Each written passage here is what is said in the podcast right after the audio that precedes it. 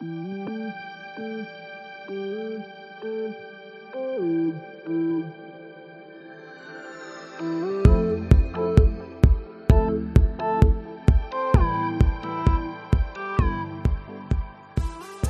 and welcome to episode number 57. In this episode, Lynn and I will be discussing feel good concepts from cultures all around the world. And just a note before we get into the episode, many of these sayings and phrases are ways of life and ways of being rather than just concepts and phrases. Um, so if any particularly call out to you, we encourage you to do more research on them because the way that we're kind of just brushing the surface of them in this podcast is kind of limiting um, because there are individuals that live by these concepts and there's like much more to them than um, the things we discussed today.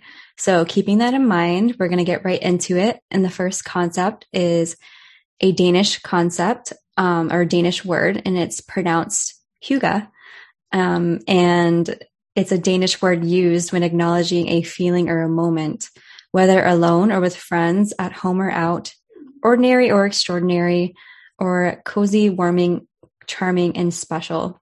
So the Danes created this concept of hygge because they were wanting to break up the mundane because they see life as an art form and not just something to escape from. So by creating this ritual without effort, such as like enjoying a relaxing tea every evening in your favorite mug, lighting a candle or anything else that lights and lifts your spirit, no matter how simple, we can bring more of this art into our everyday life. So essentially, huga is a, is being aware of these good moments.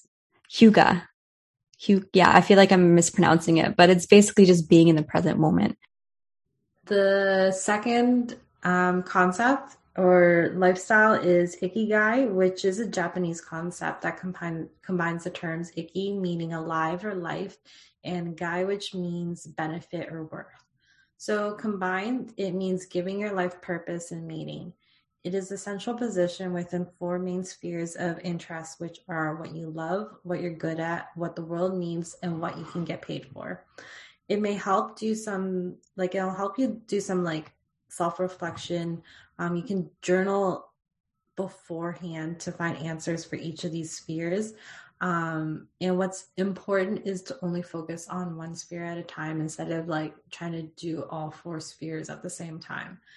And then you make the intersections at the end when you do this exercise.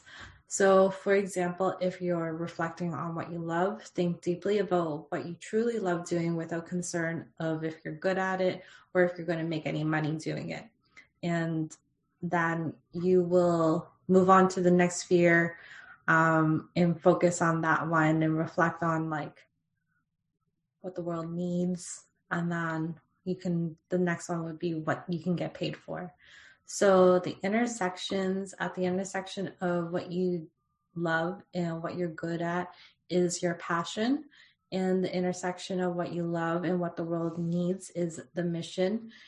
I the intersection of what the world needs and what you can get paid for is your vocation and the intersection of what you're good at and what you can get paid for is your profession and you guessed it the sweet spot is something you love are good at the world needs and you get paid for i think this concept has to has been a bit westernized as ikigai reportedly has little to do with professional success and with this in mind i feel that finding your your passion and your mission is a good place to start.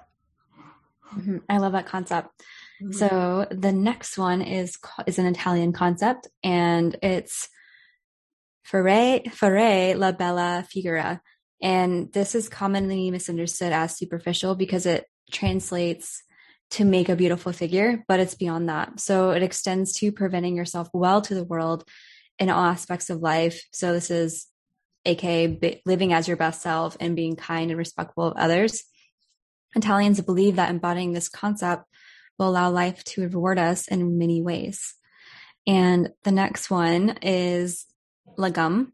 And this is a Swedish term that means enough, sufficient, adequate, and just right. So unlike the English term minimalism, it can imply a certain degree of, um, which can imply a certain degree of self deprivation Lagom is all about being happy with what you have. So this is, to me, this is like being grateful with what you have already rather than looking for more.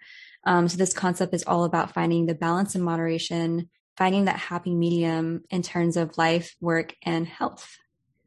And then the next one is Guyub, which is an Indonesian concept of relating to one another in a community, signifying a strong sense of belonging and support of others.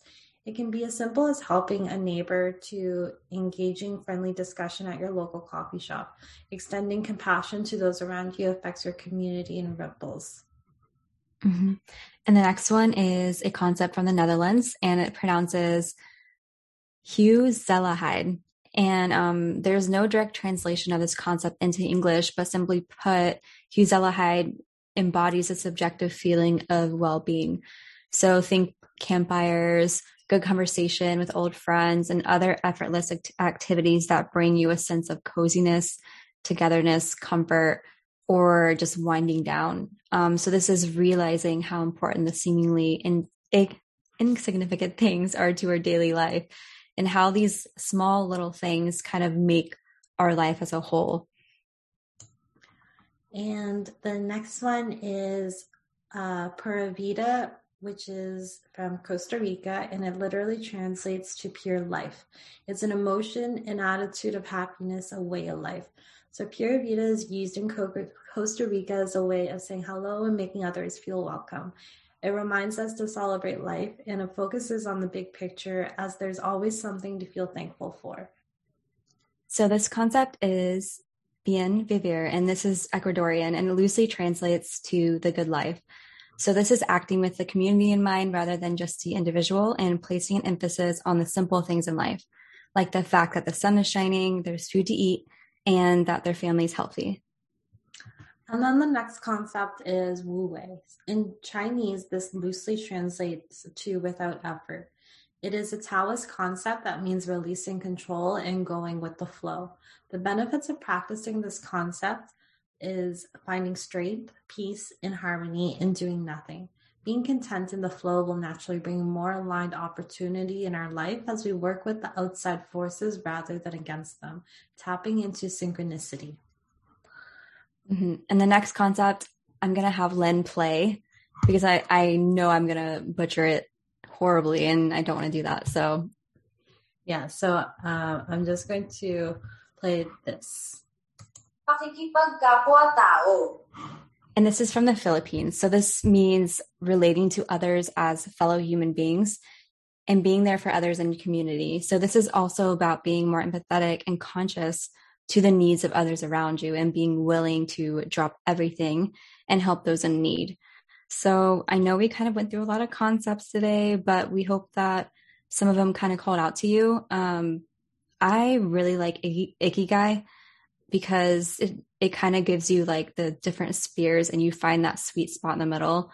So it's, um, it's nice to look at like your intersections that you have too, like what you love and what you're good at and then um, like what you can get paid for and i don't know I, I just i really like the concept because it's it kind of makes you think about the things that you're good at and then being able to like find your vocation or your mission or your passion mm-hmm. um so and then it kind of gives you a sense of fulfillment is what i was getting getting with of that um because a lot of us are kind of especially with our career or like the things we do I feel like a lot of us are looking for a passion right now because we want to combine.